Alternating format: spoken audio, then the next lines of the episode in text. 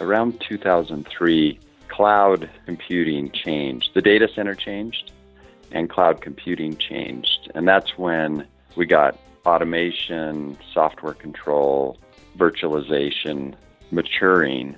And, and then a few years later, we got software defined networking. The convergence of all those technologies changed the data center, the cloud, and the internet, changed the way we experience the internet. This is episode 338 of the Community Broadband Bits podcast from the Institute for Local Self Reliance. I'm Lisa Gonzalez. This week, we bring you a conversation with Jeff Christensen from Entry Point Networks. Entry Point develops software defined networks, also known as dynamic open access networks, an approach with the potential to redefine the municipal open access model. Regular listeners will recognize Ammon Idaho as a software defined network, and Christopher and Jeff discuss Ammon during the interview. Jeff describes a model where municipalities fill the role of infrastructure provider while services are handled by the marketplace.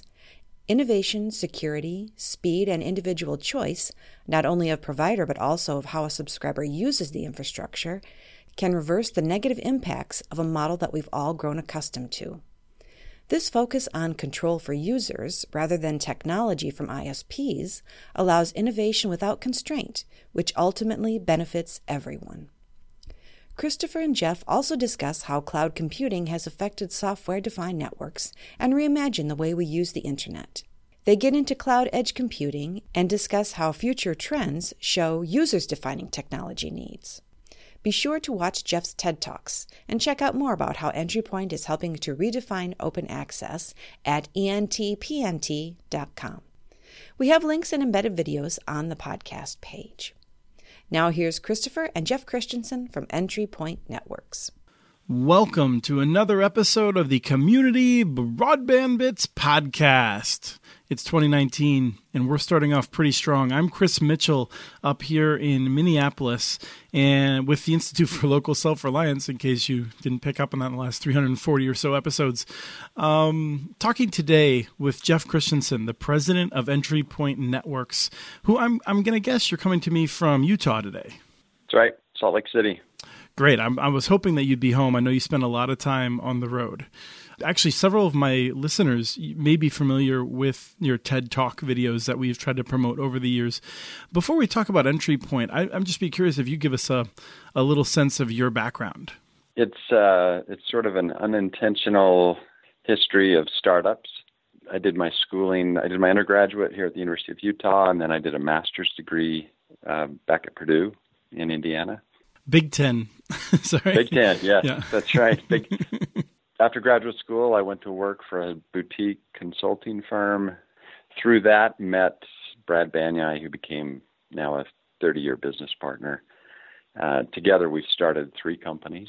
After the consulting firm, we purchased a software company that converted paper data to digital data, primarily for the healthcare industry. And we grew that company from four employees to 500 employees and then sold it to a company in Nashville in 2010.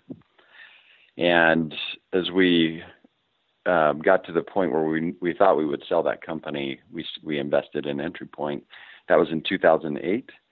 We knew about software, we knew about managing development teams, but we didn't know anything about networking. And really, we we invested because we believed in Robert Peterson, uh, who we had met sort of on a chance meeting. Robert, so Robert really is the founder of Entry Point, and he's our technology strategist. And Robert is someone who anyone who's watched the video we did, the 20 minute ish video on Ammon, Idaho's uh, approach with software defined networking and their whole financial model. You know, we're going to talk about how Entry Point is very involved in that, but people may have seen Robert Peterson in uh, that video. Met Robert, invested not from a position of understanding, but from a really a position of faith in his intelligence and grasp of the issues. And once we sold the other company that we had built, uh, we turned our full attention to Entry point.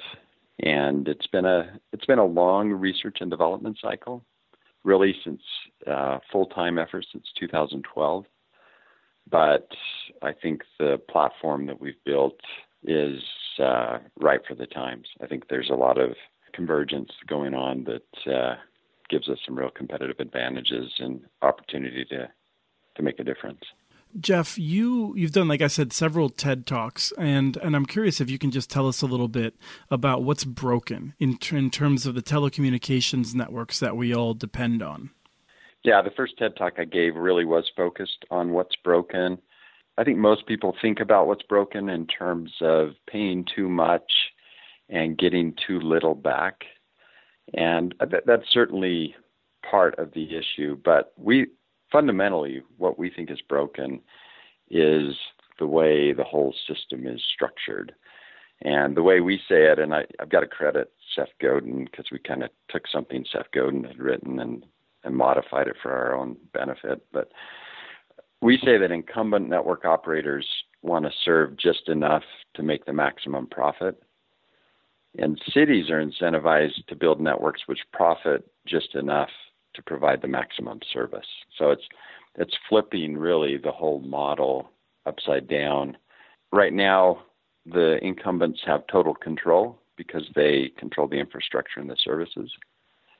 And by breaking that up, we can build networks that are really designed to serve subscribers. And so that's fundamental for us is breaking up that control and organizing systems in favor of consumers.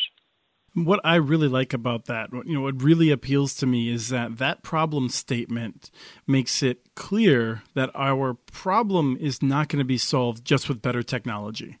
And this is one of those things I think sometimes people get hung up on when they're trying to improve internet access or, or network access more broadly in their community. Um, is they start thinking fiber, fiber, fiber and your focus is on who controls it as opposed to what the technology is. I think you know we all agree that we're looking at, at a fiber optic technology ideally, but um, who knows where that'll go over the next several decades. And you're focused on kind of who controls the technologies and what incentives they they uh, they have. Yeah, yeah, we're we're very much focused on the control issues and the incentive issues. And ultimately, we think this area is open to disruption because the systems aren't set up to serve customers. They're they're set up to serve the profit interests of the large incumbents, and that's not immoral. It's not unethical. It just doesn't work for consumers, and it can, it will it will continue not to work until we fix that problem. Right. It's it's kind of like saying, you know, on the savannah, the um, the lion eating its prey is not immoral, but it is inconvenient for the antelope and and those kinds of animals. Yeah, right. um, so what are we doing about it? And, and, let's let's get into this. I mean, I think we can't assume that everyone who's listening is familiar with Ammon, no matter how many times I talk about it. So how do you want to explain what Ammon's doing and how entry point figures into that? To keep it simple, Ammon is really two things. The way we look at it, Ammon is a financing mechanism, and it's a technology platform and I think both of them are innovative, although we've seen hints of both in different places. But the, what's core to the financing mechanism is that risk is distributed to the subscribers. So rather than the city itself taking on the risk, Ammon has distributed that risk to the, the people who voluntarily participate in the network there are quite a few moving parts on the technology, but fundamentally, the technology separates the infrastructure and the services. And that separation allows us to solve what we think is broken with the current model. So we talk about it as open access as cloud. In our world, we're moving all the service providers, including the ISP, to the cloud. And we're leveraging advanced networking tools to make access look like the internet. So, what's really broken technologically is access because access is a siloed system, it's a closed system controlled by the incumbents. And so, we're opening that up, moving services to the cloud, moving control of the infrastructure to the city or could be a utility, could be a cooperative.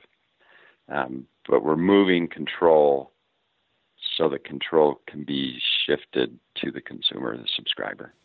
So before we lose um, people who, who might start to be intimidated, let's unpack what it means to separate the infrastructure from the services. Um, you know, I, I, think maybe it just is useful to think about this um, in, in terms of our own homes. You know, I have Ethernet cords running uh, throughout my home. Um, how how do I separate the services from the infrastructure conceptually in that environment? So if we think about infrastructure, let's stay with fiber optics since that's our most robust media. To keep it simple, let's ask who controls the fiber optics? And right now, that's the large incumbents in 99. X percent of the country. And then let's say who controls the services? And again, it's the same answer for 99 plus percent of the country. It's the large incumbents. So if we just think about rather than explain it explaining it technologically, just think about the group that owns the infrastructure is different than the group that controls the services. And technologically, we've uh, created a system that allows those to be independent of each other, to, to leverage each other, but to interact independent of, independently of each other. And the services all get pushed to the cloud, which means all service providers, including ISPs, are software companies. And once we get to software, we know that we've got a lot more flexibility, it's a lot more dynamic, and the magic is that real competition can happen. And a bunch of other things can happen. Innovation can happen. Um, whereas we're in this siloed system we live in today, innovation really cannot happen in the access space because it's under it only happens at the speed of the incumbent. So the incumbent has full control over all of that. Right. So let's let's think about this back. And I, I, was just as you were describing it, I was thinking back to when dial-up was exciting, not to when it was depressing. um, but back, you know, in the in the early and mid '90s, when many of us were just thrilled to be using dial-up to get on the internet. Um, at that point, uh, almost anybody could create an ISP because right. the the phone service allowed you to use their lines. And so an ISP didn't know how to connect people to homes. They didn't have to worry about dialing, um, you know, how the how the phone system really worked. They just answered phone calls with a modem bank, and then they put people on the internet. And so all of the the physical stuff was just abstracted away in the sense that if you wanted to be an ISP, you didn't have to know how to construct a physical network. And so, in some ways, that's what you're replicating now. And, and, and in doing that, you're removing barriers to entry for all kinds of companies that then can specialize in software, in, in working with users and providing them services without worrying about how to build a physical network. Exactly. Yep. It's, and that's a critical piece. So, on the entry point side of it, we see our job to be to make it easy for the stakeholders of the network to do their thing and then to interact with each other. So our job is to make it easy for a new ISP to come onto the network. Our job is to provide an interface that's intuitive that makes it easy for the subscriber to switch ISPs. So in Ammon, we've sort of built a lot of stock around the idea that they can switch their ISP in 30 seconds. Um, but we also, our job is to make it easy for the network operator to see what's going on in the network. In the next month, we will roll out in Ammon some tools that allow all three stakeholders to real time identify where an issue is.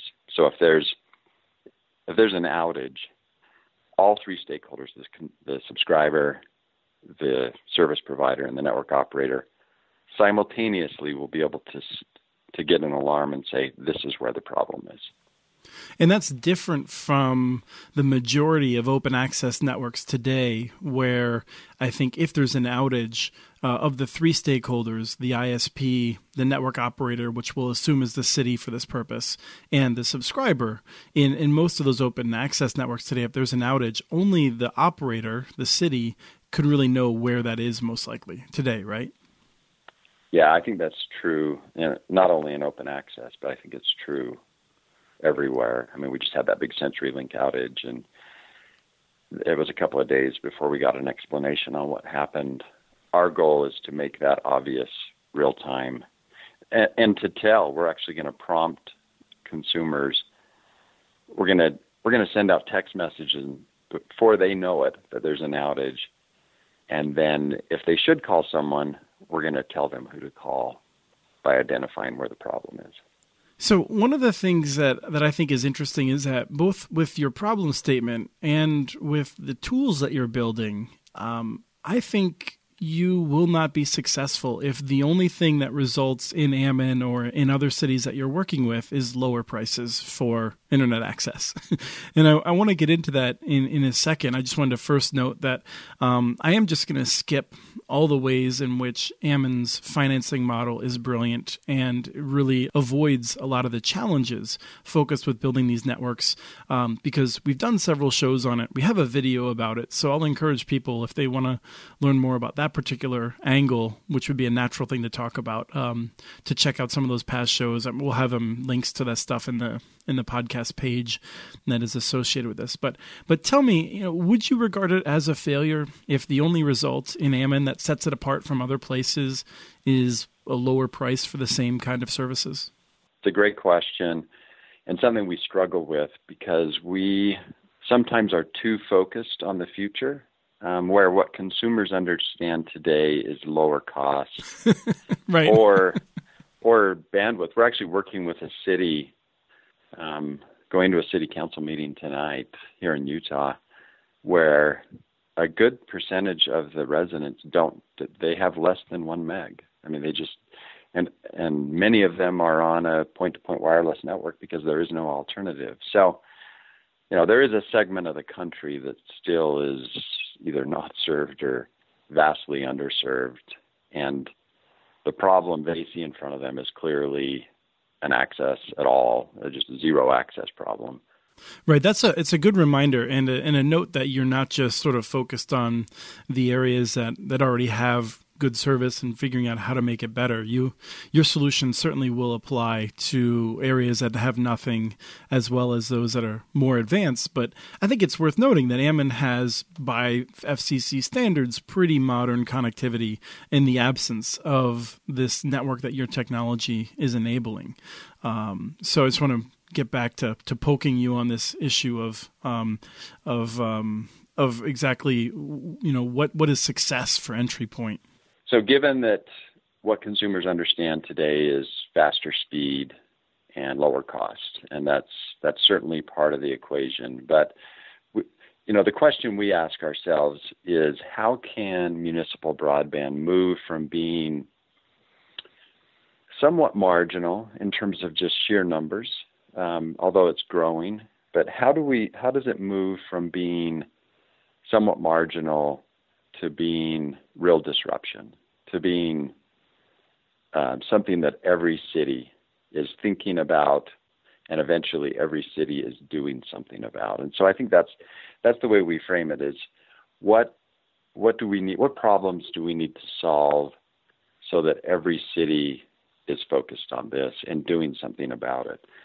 And and I, I think there are real reasons to be optimistic on say a 10 to 15 year view. And and and that's because cities can solve the the fundamental problem which is paying attention to what the subscribers want. But there is really tight alignment between the interests of the city and the interests of the consumer. I mean they both want the same thing from the network. And many of those things are things that the cities aren't paying attention to today and subscribers aren't thinking about today.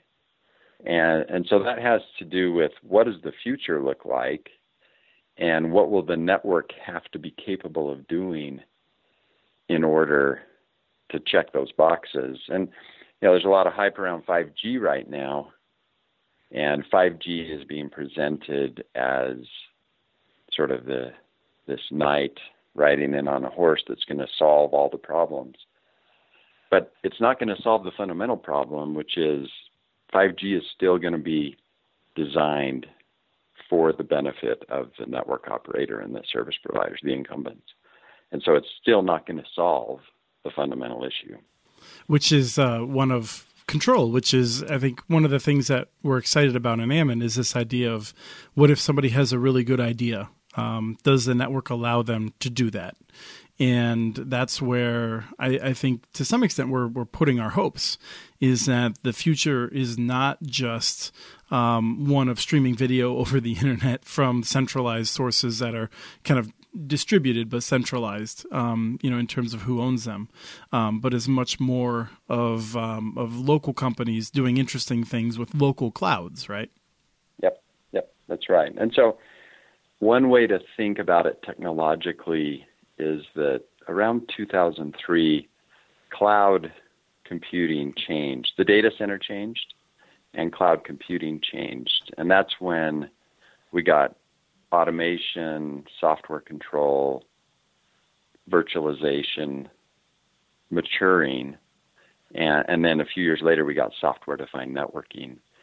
All of the, the convergence of all those technologies changed the data center, changed the cloud, and changed uh, the, the internet, changed the way we experience the internet.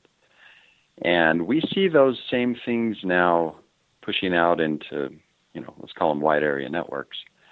Those same technologies, and that's really technologically what we're doing, is applying all of those technologies that changed the data center. We're now applying them to a wide area network and making the networks more flexible, more responsive, um, really making access, inter- the access space, look like the internet itself, um, because we're applying all these technologies to access. Right. I like to be specific wherever possible. And so, you know, what I'm imagining as you're talking about that switch over in 2003 is, you know, prior to 2003, if you had a, a company that suddenly had uh, thousands of new uh, potential customers that wanted to use its online service, uh, they'd probably have to put a whole bunch of new physical machines together. They'd have to put software um, that would uh, that would be an operating system on those machines. They'd have to do all this work, um, you know, physical cards, and and and and now they've virtualized all of that, and so it's just kind of like you know a computer basically makes decision as to how to allocate space on a vast server farm, and and there's a lot less human intervention um, involved. That's that's more or less the story, right? Yeah, that's exactly the story. And so I think what the industry and I would say it's more the data center industry that's that's focusing on this, but more and more telecommunications is calling it is cloud edge computing. Uh, one of the founders of software defined networking is Scott Shenker out of Berkeley, and one of the things he said that we've paid a lot of attention to is that everything interesting will happen in software at the edge. And by the edge, we mean the consumer edge. Right, and in some ways, it means I decide, not AT and T decides. Right, that's what the edge means. Yeah, that's exactly right. It's what do we need to have happen out there on a light pole, by a security camera, in a school, that's intelligent, that's automated, that's software mediated. Um, what has to happen there, and, and what does the network have to look like to make that possible. And so technologically, that's what we're focused on. And this this all gets back to, and I want to I don't I don't think we've done a good enough job of hammering it home something that's often called permissionless innovation.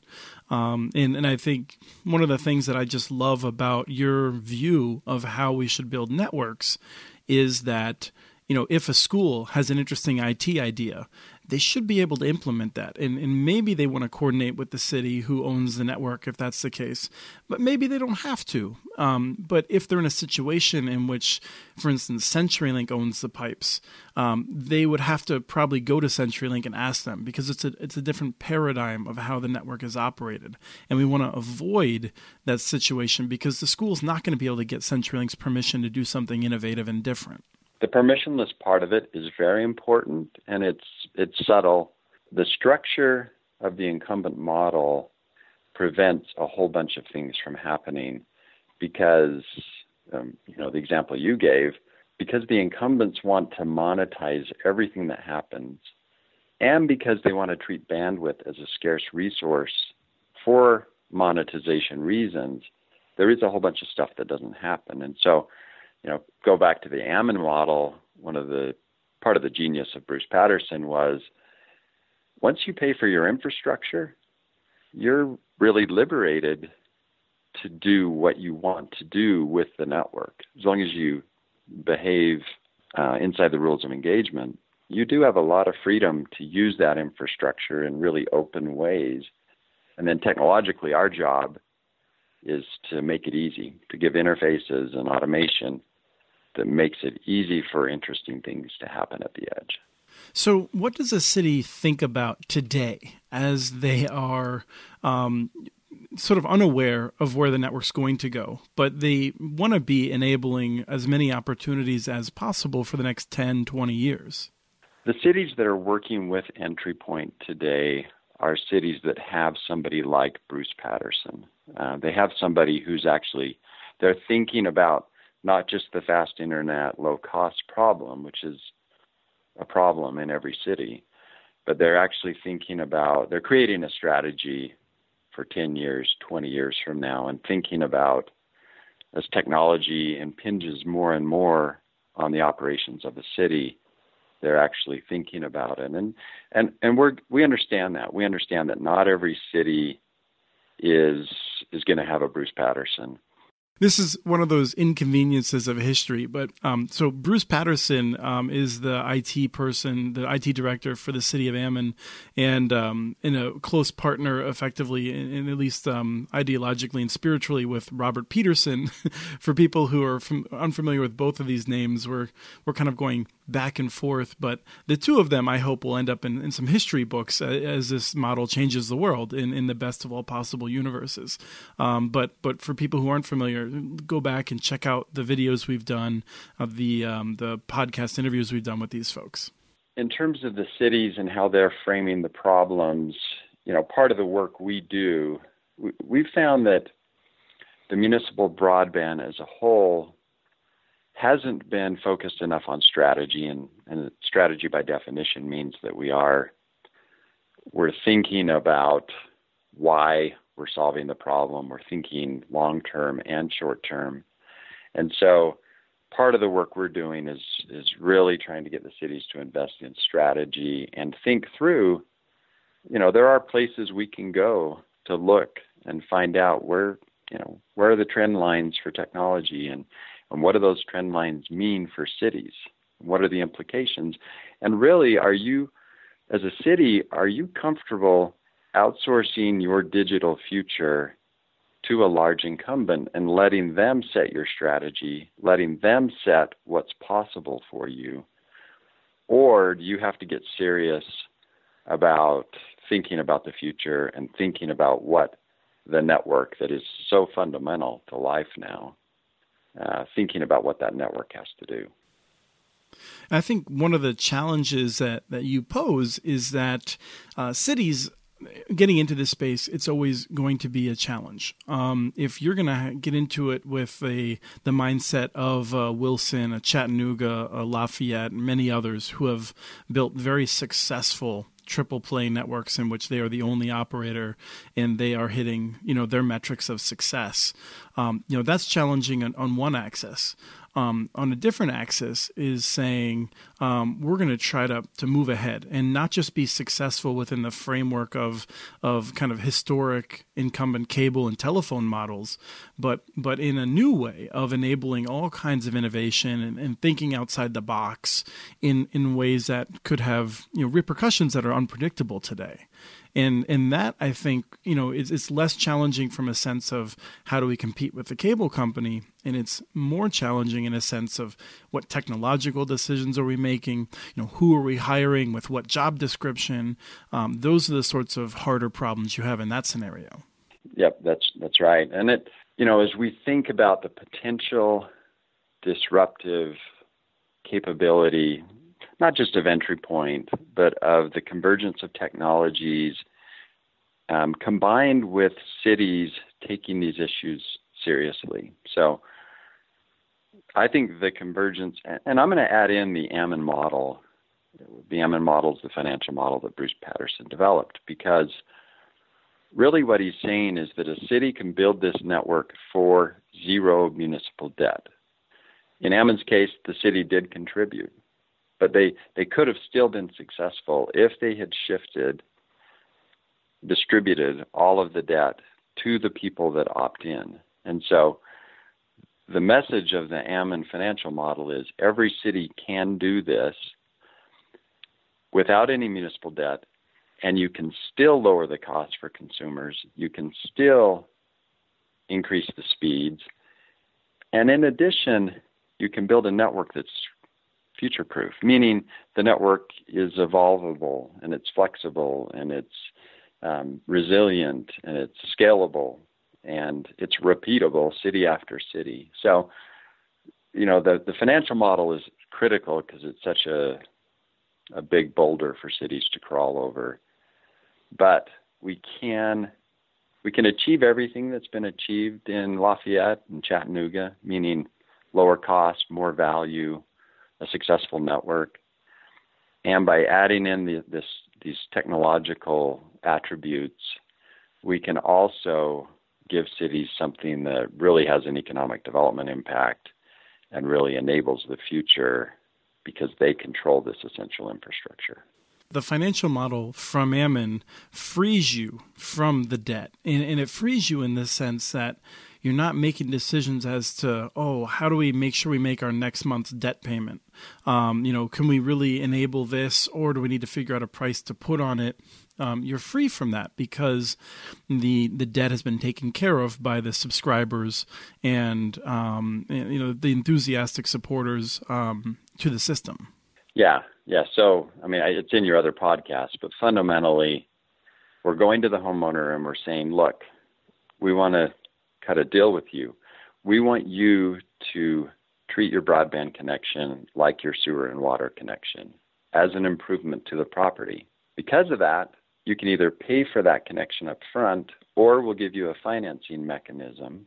In, in return, you're going to be an owner of that infrastructure, which means you can pay it off. You know, we believe that we can go into any city and drop the average price 20 to 30 percent. And then once they pay off the infrastructure, we can drop it another 20 to 30 percent. And so the deal is you take ownership of the infrastructure, Mr subscriber, Mrs. subscriber. In return, we're going to give you a whole bunch of value. We're going to give you lower costs. We're going to give you faster speeds. We're going to give you new technological capabilities. And so it's a deal between the city and the, the subscriber, and the city really becomes an enabler of this. And by becoming an enabler, the city gets all this value back because they really become a connected city and they've got this robust network that they can now do a lot of interesting things with in public safety, telemedicine, emergency communications, you know, everything that cities care about. And so as we wrap up here, I feel like people listening to this might be thinking, well, okay, Entry Point provides, you know, um, sort of both some leadership on this and the software that enables the network to operate. Um, but you're actually helping cities at a very early stage to understand this and to move in this direction. And, you know, in some ways, you're you're consulting as well um, with cities that are that are interested in this approach. We are. We don't intend to become a consulting firm and we don't describe ourselves. We describe ourselves as a software platform as a service. But to shift from what we know today to what we have to be in the future it does require consulting. And so that is the first phase the cities that are that we're working with that are actively implementing networks. The first part of that is creating a broadband plan which includes a strategy and then an execution plan and then a project plan. And so that's all sort of a consulting role, even though we don't see ourselves as a consulting company. Right. But we'll be seeing some more announcements over 2019 of more cities that are moving forward. I guess the last question is just, you know, how many cities are already adopting the Ammon model that you can speak publicly about? We've learned that it's not necessarily, while it would be good from a PR point of view to fuel the momentum, we've learned that as soon as we as word gets out that cities are moving this direction that the floodgates open up on opposition and you know, we had a city just recently that was a done deal, got strong incumbent pressure and strong legislative pressure, and they backed off their plan because of that. And so we probably will be slow to announce. Um, I think I'm comfortable saying that we're going to have 15 cities in 2019 moving forward with this model. We'll be slow to announce those cities just because we don't think we do them a favor. We, we create more burden and hurdle for them by putting it out there. So we'll we'll let them announce their news, and once they announce their news, then we'll we'll publicize it as well, and I know you will. But we'll Absolutely. probably be slow to to release that information. Okay. Well, thank you, Jeff, um, for for coming on the show. Um, you've been um, you've been a friend ever since we met on a flight on the way to Ammon. Um, um, Delta sat us next to each other, and I was at first a little skeptical. This person who just sort of knew knew a lot about me and where I was going, but um, yeah. it's been a pleasure getting to know you and seeing what Entry Point's doing. Likewise, and, and Entry Point certainly appreciates everything you're doing, Chris, and, and your organization does. That was Jeff Christensen, president of Entry Point Networks. We have transcripts for this and other podcasts available at muninetworks.org slash broadbandbits. Email us at podcast at muninetworks.org with your ideas for the show. Follow Chris on Twitter. His handle is at CommunityNets. Follow muninetworks.org stories on Twitter. The handle is at muninetworks. Subscribe to this podcast and the other ILSR podcasts, Building Local Power and the Local Energy Rules podcast. You can access them anywhere you get your podcasts. Don't miss out on our original research from all our initiatives. Subscribe to our monthly newsletter at ilsr.org, and while you're there, please take a moment to donate. Thank you to Arnie Huseby for the song Warm Duck Shuffle, licensed through Creative Commons, and thank you for listening to episode 338, the first of 2019, of the Community Broadband Bits podcast.